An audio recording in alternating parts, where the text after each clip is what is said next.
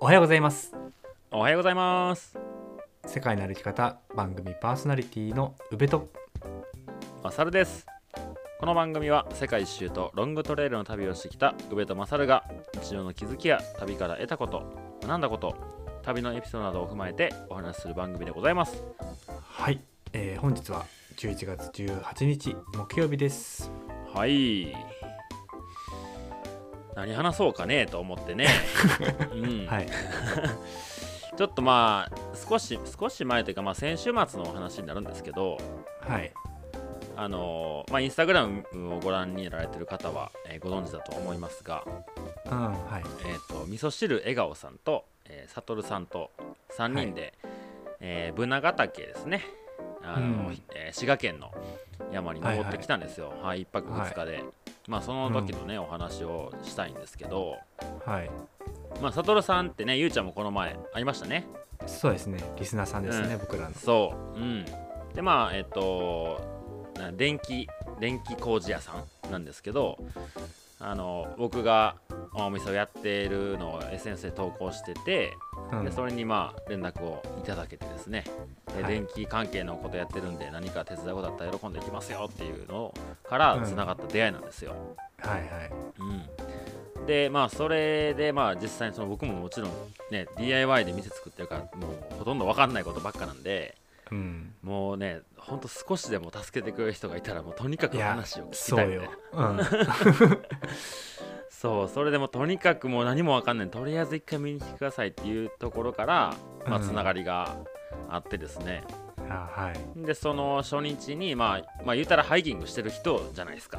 うんうん。まあ写真見ててもあのインスタグラム見てても、サトルさんのページ見たら山の写真とかちょこちょこ上がってたから、うん。まあ多分山やる人なんやろうなと思ってうんで話をねあの会った時に「結構山行かはるんですか?」とか聞いてたら、うんまあ、山には行くけど泊まりでねテント泊で行ったことがないっていう話だったんですね。ああはいはいうん、でまあテントも持ってないし、まあ、寝袋とかもねあのうんいらないから買ってなかったけど、まあ、なかなかこう一緒に行く人がいなくてなんかタイミングがなくて行きたいけど行けてないんですよみたいな話だったから。うんまあなんかねそんなんやったらもう一緒に行きましょうよって言って連絡、うん。あでまあそこで話してね。うんで悟さんが僕の、まあ、インスタグラムをフォローしてくれたきっかけっていうのがおそらくその一緒に行った味噌汁笑顔さんって YouTube やってる人なんですよ、はい。うん。うん、でその人の YouTube に僕が一回こう遊びに行ってとか一緒に歩いて、うん。まあ、YouTube ちょっと回していいですかみたいなんで、まあ、ちょろっと出出たのでフォローしてくれてそれからのつながりなんですね、はいはいまあ言うたらキューピッドは味噌汁笑顔さんですよ。そうですね。そう、うん。はい。でまあ、そこから、まあ、2人で行くのもあれやい全然良かったけど、まあ、そういうの流れやったらもう、まあ、味噌汁笑顔さんってりょうくんって言うねんけどうん。それりょうくんにも連絡して日合わせて3人で行きましょうよっていうことになったの、はいはい。うん、そう。でまあ3人で日合わせてで悟さんも、テントどれがいいんですかねとかあ寝袋どうしようかなみたいなんで、まあ、これとこれ買いました言って、まあ初めてのテント泊を、まあ、3人で行こうってなったのよ。おおはいはい。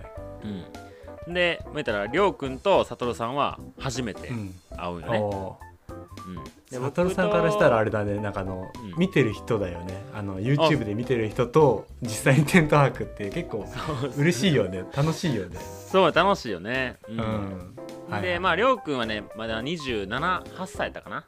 うん、であ僕は32でしょ。うん。で、さとるさんが41やったかな。はいはいはい、で、まあ、そんなこと、まあ、あ歩く前はあんまり年齢聞いてなかったんやけど、実際に歩いてる中で話してたら、あ、結構違うねみたいな話になって。うん。そうね。でまああのまあ本当にテント泊がメインややったからあんまりこううん。工程も厳しくない工程にして、う。ん。まあ本当に山で寝るみたいなのがメインでね。ああなるほどね、うん、そうそう。いあの1日のいあの活動時間とかもそう結構緩くとって、でうん。2日目もまあ起きた時に考えましょうみたいな降りよう思ったらすぐ降りれるし、はいまあ、その天場から、えー、とちょっとピストンでブナヶ岳行って降りてきて、うん。もうすぐ帰ったらお昼ぐらいに明日降りれるんじゃないかなみたいな、うん、そんな感じで行ったんですよ。はいうん、でまあそのなんていうの。僕とりょうくんはテント泊とかももちろんやってるから、うん。まあ、いつも通りの装備やん。うん。でもまあ悟さん普段僕もちろん歩いたことなかったから初めてね一緒に山行くから、うん、まあ、どどういう感じかも分からへんやんか、そうね、ううんん、でやっぱデイハイクとさテント泊って結構重量変わってくるよねああそうだよね、うん寝袋とテントう。うんうん。でかいもんね。でそれプラスさ夜寒いからダウンもいるかなとかさ。そうね。でうん。ご飯も作るからとか次の日の朝飯晩飯その日の晩飯とかさいろいろまあ道具が増えてくるやん、ああそうですね。はい、うん、で多分おそらく今まで持った荷物の中で一番重たかったんでしょうね、あえー結構バテてましたね。ああそうなんだ。そうそう。その結果があのつ足がつってるやつ。おそらく。そっか。まあまあそうそうやろなって思って。まあ肯定的にはそんなそんなでもないって言ったらあれだけど。あまあ1日目が15キロとか。あーはいはいはい、うん、で、まあ、2日目は本当にもう10キロも歩いてないんじゃないかな多分、あうん、でまあもそう多分そそうだよね。で、まあ、テントの張り方もさ、まあ、初めてのねテント泊やし、まあなんかそんなんもう教えてくださいみたいな感じやったけど僕テントそんないろいろ張ったことないから分からんくてさ。そうだね。うん。2つぐらいしか知らんから、うん。であのりょうくんとたまたま同じテントやったから、まあ、それでこう張り方教えてもらってみたいな、うん。うん、でまあ夜な夜なこう、まあ、酒飲みながらああだこうだ話してて、まあすげえねすげえ楽しかったのよ。いやいいですね。うん。でもそんなんてさ初めてのテント泊ってさなんかもし自分がそうするんだったらその時がちゃんと楽しい思い出にならないとさもう嫌になっちゃうやん。いやーそうだね。そうだね。そう。だからでも天気もすごい良くてで風も全然なくて、でなんかね、えっとあの辺って結構夜寒くなるというかもう雪も結構降ってくるエリアやからああはいはい。あのなんてネットのその天気予報じゃないけど山とクラスやったかな、なんかそれ見ててもまあ1度かマイナス1度かぐらいの予報やったのよ、はいはい。な結構寒くなるから悟さん大丈夫かなとか思いながらまあ言ったけど、うん。結果的にそこまで寒くもならずにすごい快適に寝れて、うん、うん。でまあ次の日あの、まあ、元気にね歩いて降りて帰り飯食ってお疲れっしたみたいな感じで終われて、あうん、すげえよく楽しかったよね。最初って大事だよね。最初って大事。マジで大事、ま 脱線しちゃうけどマサルどうどうは初めてのテント泊ってどことかって覚えてる？え僕の初めての山のテント泊は PCT ですよ。えじゃああのえアグアドルチェだっけ？あそこの前に初めてテント走ったってこと？あだからレイクモレナよ、あレそうだレイクモレナかうん、レイクモレナが初めてのテント泊あレイクモレナまでは一日で行っちゃったってこと？あそう20何までね。あじゃああれが初めてのテント泊なんだ。そう。ほんでツールトやったからさ朝起きたら朝起きたらというか深夜にトレッキングポールぶっ倒れてあー。あ そうああいうやつよ。ーあ俺も一緒だから分かる。そのツェルトの使い方分からずに行ってレイクモレナまで歩いて あのパタパタ行って倒れて。とりあえずとりあえず隣のおっちゃんがグランドシーター持っといた方がいいよってタダでくれて。ええ。中に中に敷くのをね。うんうんうんうん。あれ初めてってすごいね。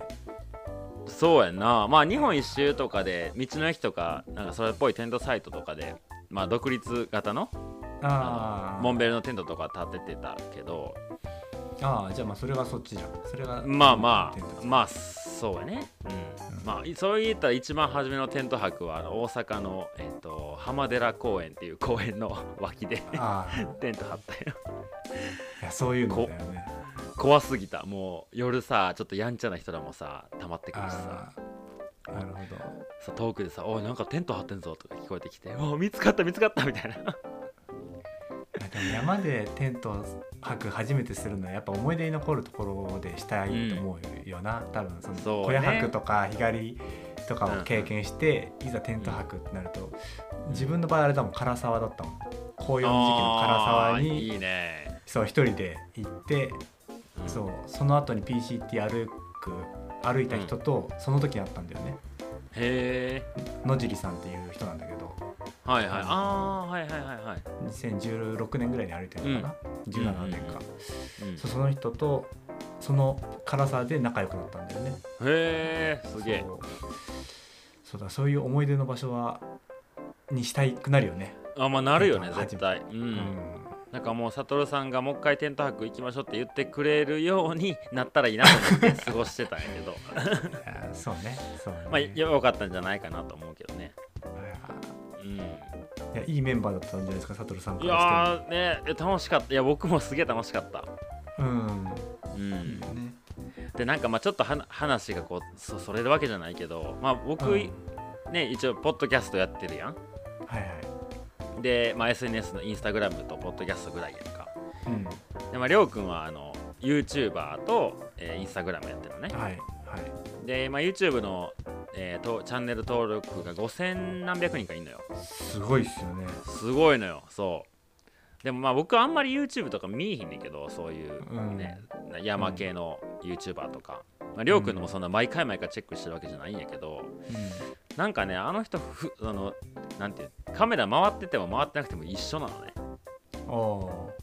それがねすげえおおすげえ良くて。ー。へであの別に飾ってもないしあの、うん。ななんていう素のままみたいな。えはいはい。でまあえっと住んでるのが京都やけど、まあ、滋賀をすごい滋賀で生まれて京都に住んでるから滋賀がすごい好きでいつか滋賀にへ戻りたいって言ってんだけどでまあ YouTube でもそういうさ平さん比叡さんとかさそういう京,、うん。えー京都とか、えうん。えー滋賀の方のなんか多分検索したら結構上がってくると思うよねりょうくんの味噌汁笑顔チャンネルが、うん。ほんで歩いとったらなんかあのまあ土日やったからすごい他にも登山客がいててうん。であのあもしかして味噌汁さんですか？って結構言われててさ。う わすげえすげえっつって。有名人やんとか言ってて。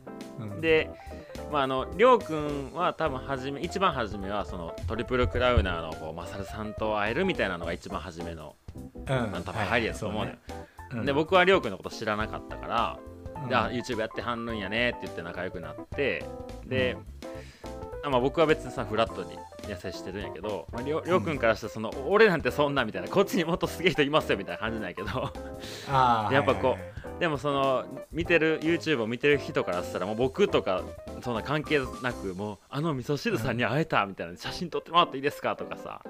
はいやっててやっぱこう滋賀京都あたりちゃんとマーキングしてるなって言いながら。いやもっともっとじゃないかな。5000人のね YouTuber うんはそうそう。なんかそんなんでやっぱこうねあのポッドキャストって声だけやし、まあ、言うてね、僕らの何その世界の歩き方も大体500人ぐらいが聞いてくれてる感じかな、はいはいそうですね、うん、もちろんそのねパイが違うってのもあるんやけどやっぱこう顔を出してねこう YouTube やってる人たちのこう出会いの大きさ多さというのは多分計り知れんもんなんやろなって思ったね。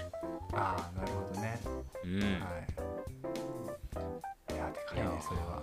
楽しかった。だからなんかさそのなんていうの？まありょうくんも一番初めは連絡くれてやし悟さんもね、連絡いただいて、まあ、それから、まあ、僕はもう友達と思って接してるんですけどうん。なんかそういう関係になれるのってすごいありがたいよね。ああそうね。どうなんだろうね。その関係になるのってうんなんか違くなるわけじゃん。友達、ん。ってか近しくなれるって、うんうんうん。やっぱ顔見ないと分かんないところも大きくある。あーあーあるかな。まあでも1回会って2回目会わない人ってやっぱいてるいてるしさ、あうん、でも会いたいなと思う人には2回目会ってるよね。あうんはいはいうんはい。うん。でその合わずしてそれだけの関係築けるって結構むずいなとは思うんだよね。確かに確かうん。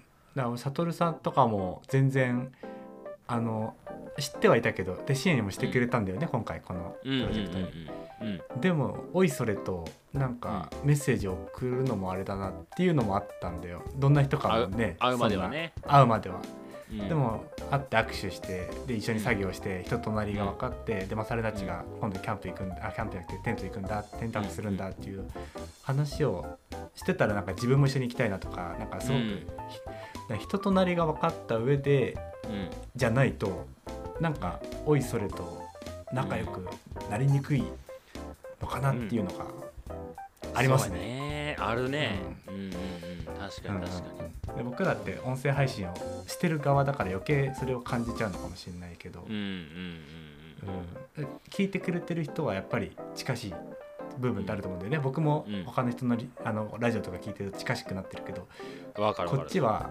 そこの距離に詰めるのにはやっぱり合わないと分かんないなっていう部分もあったり、うん。まあ、それは、まあ、誰しも思うことかもしれないけどそうやね。やっぱ。りなんだかんだめっちゃ大事やね。いくらねその SNS とかインターネットでこういろんな出会い方ができるとはいえね。やっぱそのリアルでちゃんと会って話してっていうのはいつまでもこう変わらない普遍的なものな気はしますね。いやそうですね、うん。だからなんかこれからそのなんやろインターネットで全部解決しちゃうよねっていうのがか加速してるじゃないですか。コロナでズ,、ズーム会議だとかさ。うん今こそれこそドキュメントを共有して一緒にね資料作ったりとかさ、そうね。はい。うん、顔見たことない人と仕事できたりとかさ、うん。もちろんとても便利でいいことなんやろうけどなんかそれが進めば進むほどまた逆張りでさリアルってやっぱ大事やんなっていう流れもやっぱあるやん、いやそうですよ、うん、うんだからなんかポストカードをね僕があの暇つぶしに皆さん付き合っていただいて書かせてもらってるのがあって、まあ、その流れからこうね普段は LINE とかそう SNS のメッセージでいいところを、なんか手紙ってやっぱいいですねって言ってくれてる人もすごい多かったりするし、うん。ううん。ん、なんかそれはなんか逆にこれからすごい価値のあるものになる気もするよね。そうね。うん。なんかその価値のところで言うとこの間のその飲み会がすごく価値あったなって思うんですよ、ああそうなの？ちょっと話してよ。